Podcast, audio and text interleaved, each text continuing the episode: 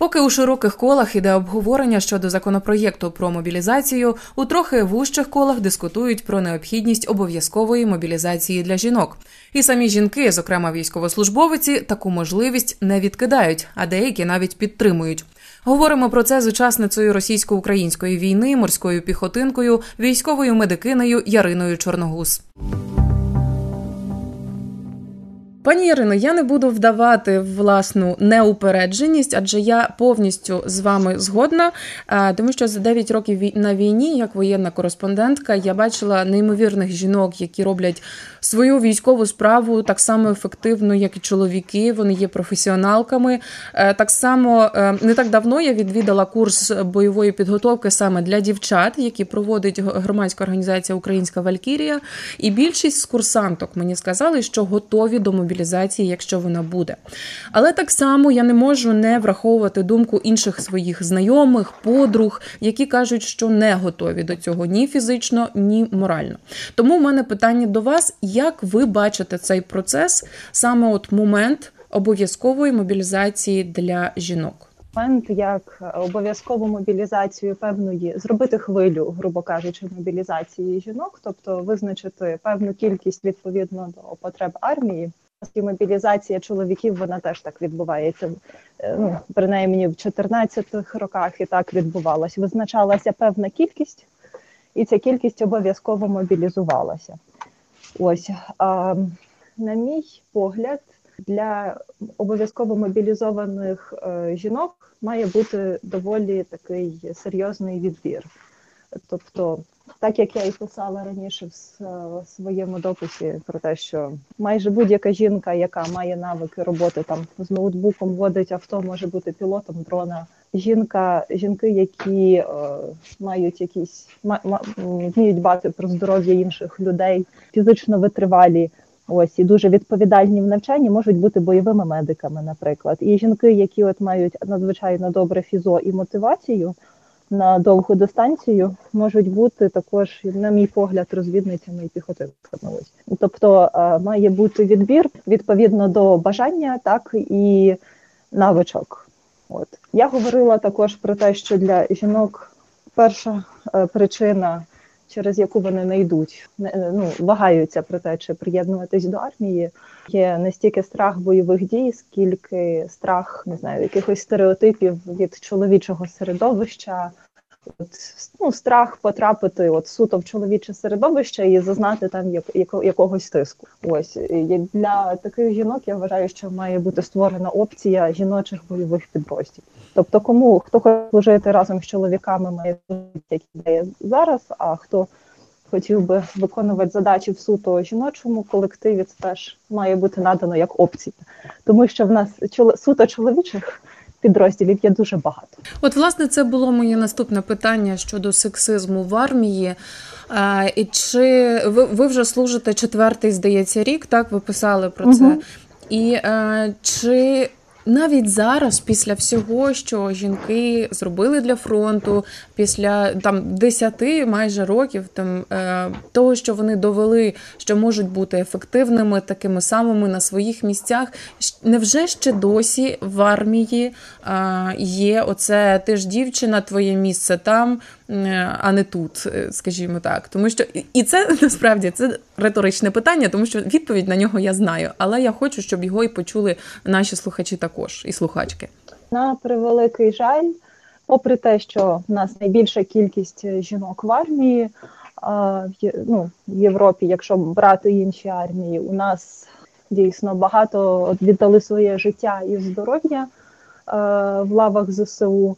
А, Попри це, жінок на бойових залишається надалі недостатня велика кількість для того, щоб е, там кожен мобілізований чоловік, грубо кажучи, побачив з собою поруч на бойових теж жінку, і, значить, подолав якісь нав'язані, е, як це є з більшістю стереотипи з дитинства.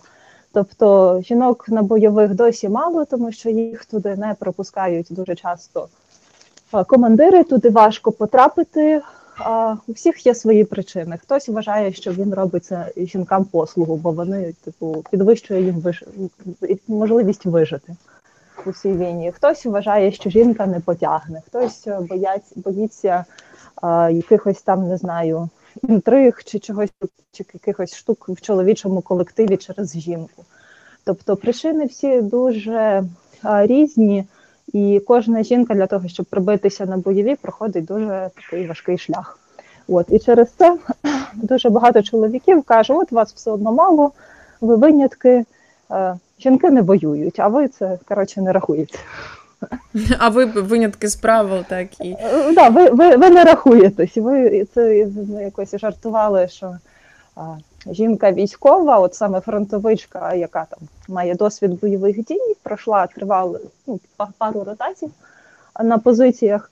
А, що вона як просто окремий гендер в нашому суспільстві, тому що якась третя стать. Да, Це жахливо насправді. Е, ви сказали про окремі жіночі підрозділи, і е, тут зараз може хвиля критики прямо политися. Я думаю, що у ваших коментарях в соцмережах також це є.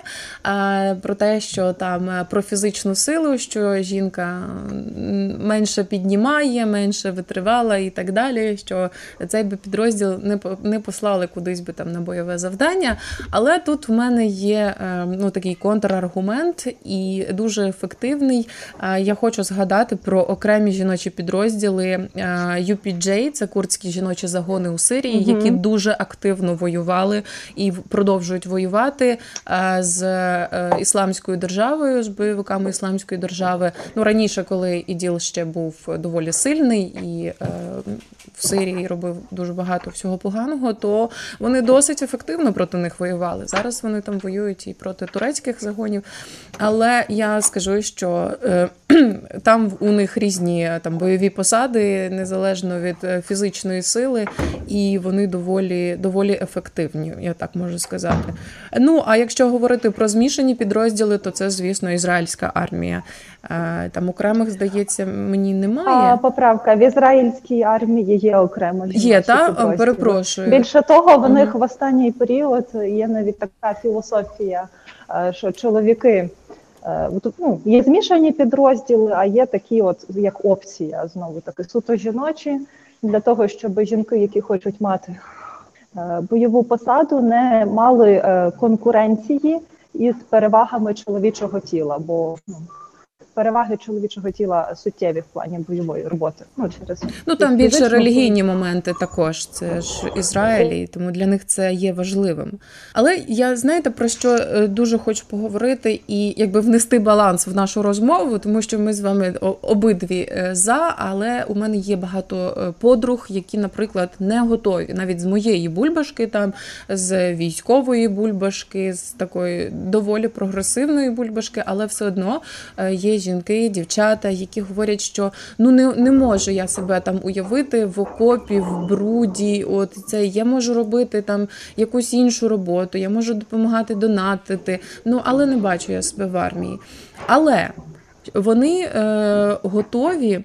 Е, коли я їм розповіла про ці курси бойової підготовки, вони сказали, що це дуже круто. І в такому брати участь вони е, можуть і навіть хочуть там якісь певні регулярні е, курси молодих бійчень, так як тримати зброю, як взагалі що що таке граната, що таке там і так далі, як всім цим користуватись. І вони висловили думку, що так, на такі курси я би пішла, я би готувалась, я би знала, як би, а можливо, потім я би вже була ближча до цієї військової справи і вже би роздумувала про армію. На вашу думку, от чи можуть бути ефективні? Ефективними ці курси підготовки поки що в тилу цивільного населення, жінок, зокрема, і можливо варто з цього почати. Так, такі е, курси безумовно є корисними для того, щоб жінки от зрозуміли, а, чи вони тягнуть, ну, типу, те, що вони хочуть, чи їм це ну, під силу, тому що а, ну, є такі випадки, коли там ти береш посаду, а потім розумієш, що є якісь моменти зі здоров'ям чи що, що типу важко, і от краще максимально підготуватися, щоб таких е, сюрпризів не було. Тому так, це важливо, але треба розуміти, що армія це зовсім інше, ніж курси підготовки цивільні. Це відсутність свободи, а такої саме, ну, словом, є речі, які ти зможеш зрозуміти лише попавши в цю структуру. Абсолютно так, це зовсім інші умови, інші інше підпорядкування. На курси ти прийшла і пішла, і але все одно ну, цей досвід, який ти отримуєш, мені здається, він ну дозволяє, хоч зрозуміти приблизно, що це таке, і з чим тобі доведеться зіштовхнутися. Так, як мінімум, це дає впевненість. Ось, а це дуже потрібно в змішане. Якщо це змішаний підрозділ, це дуже важливо. Нагадаю нашим слухачам, що говоримо ми з учасницею російсько-української війни, морською піхотинкою і військовою медикиною Яриною Чорногуз. І ви також у своїх соцмережах у Фейсбуці, зокрема, в дописі напередодні ви висловили думку про створення цих жіночих окремих підрозділів і е, сказали, що готові брати в цьому участь. Скажіть, будь ласка, чи і ви не вперше здається про це говорите? Е, наскільки я пам'ятаю, або можливо я вас плутаю. Або, можливо, я вас плутаю ще скажу. Але просто ще ця думка. Так, ви не вперше про це говорите, це точно. Але хтось іще про це говорив, про окремі жіночі підрозділи. Але менш з тим, чи до вас е, зверталися з такою ініціативою, можливо, з військового керівництва, можливо, з е, якихось лобісти цього питання, тому що лобісти жіночого питання у Верховній Раді також є лобістки. От е, тому чи контактували з вами з цього приводу? А, Так, деякі ну був там один офіцер, який, скажімо, от серйозно зі мною а, взявся обговорювати ось можливість такого батальйону, але а, на жаль, я не знаю, нема політичної і волі так само в командування на таку річ. Всі вважають, що це якась типу фантастика, е, часом підсміюються, хтось вважає, що це просто тупий хайп. Ось, ну, ну тобто, що такого ніколи не буде, і це цю тему піднімають типу ті, хто а, не знаю, відірвані від реальності і хочуть просто якихось обговорень. Але факт в тому, що ця ідея дуже на часі, і вона б вивільнила реально для нас великий мобілізаційний ресурс у війні. І відповідно пришвидшила б перемогу. Ну і е... Як за, за умови правильної організації цього. Ну, зрозуміло. Зрозуміло, що зараз е, найнагальніше питання це в принципі прийняти цей закон про мобілізацію і що-небудь зробити з ним уже нарешті. А я вам хочу ще привести один е, такий контраргумент е, про те, що жінок лякає саме в армії. От ми вже поговорили про сексизм, але найбільше ну, одне з найбільших таких факторів, що їх лякає, це про те, що про проблеми в армії в цілому. Тобто, ось е, я колись писала про не колись, нещодавно писала про це статтю, про те, як жінки ставляться взагалі до питання обов'язкової мобілізації. І е, Перше, що е, чому у нас е, говорять, що жінки воюють е, більш вмотивовано, ніж чоловіки, що вони точно знають, чого хочуть, тому що ну, для них мобілізація не примусова, тобто служба в армії не примусова, це контракт, добровільний контракт. і Жінка точно знає, чого вона хоче, йде і підписує контракт. Зрозуміло, які питання до її мотивації. Тобто мотивація може бути з різних питань, але вона прийшла сюди сама, і тому питань нема. Але Е, у чоловіків, яких мобілізують там примусово, так е, ця мотивація може бути не такою високою. Але якщо е, буде примусова мобілізація і у жінок, і можливо, ми так само зіштовхнемося з проблемами низької мотивації, і у жінок також. Звісно, це поки що роздуми, да, і ми все про це все говоримо в теорії. Але ж все-таки, на вашу думку. А, ну Так, е, очевидно, що така проблема також може бути, але для цього а, потрібно знайти правильний розподіл спеціальностей. Тобто жінка, яка очевидно каже, що я боюся, не можу, не хочу на передову, але давайте я там не знаю, буду робити документи. Ну, Варто варто її тоді розподілити на посаду забезпечення. Просто таких теж дуже багато. І їх е, займають часто якраз ті, хто міг би виконувати якусь іншу роботу, наприклад. Ось. А в жіночих е, підрозділах Ну я думаю, що таких жінок варто розподілити. Ну теж відповідно до того, в чому вони відчувають себе найкращими. Тобто, оскільки в нас війна триває довго і вона така стала мейнстрімом ну, нашого життя, ми маємо теж якісь не знаю. Знаєте, коли ну робити штуки попит пропозиція. От, наприклад, є там попит жінок на те, щоб служити, виконувати бойову роботу а, або там іншу роботу, але от в колективі також жінок. Це ця ну, має бути на, на надана на це також і а, пропозиція. А те, що в армії є проблеми з втратою мотивації, так вони ну, чоловіків це ну це є завжди і скрізь.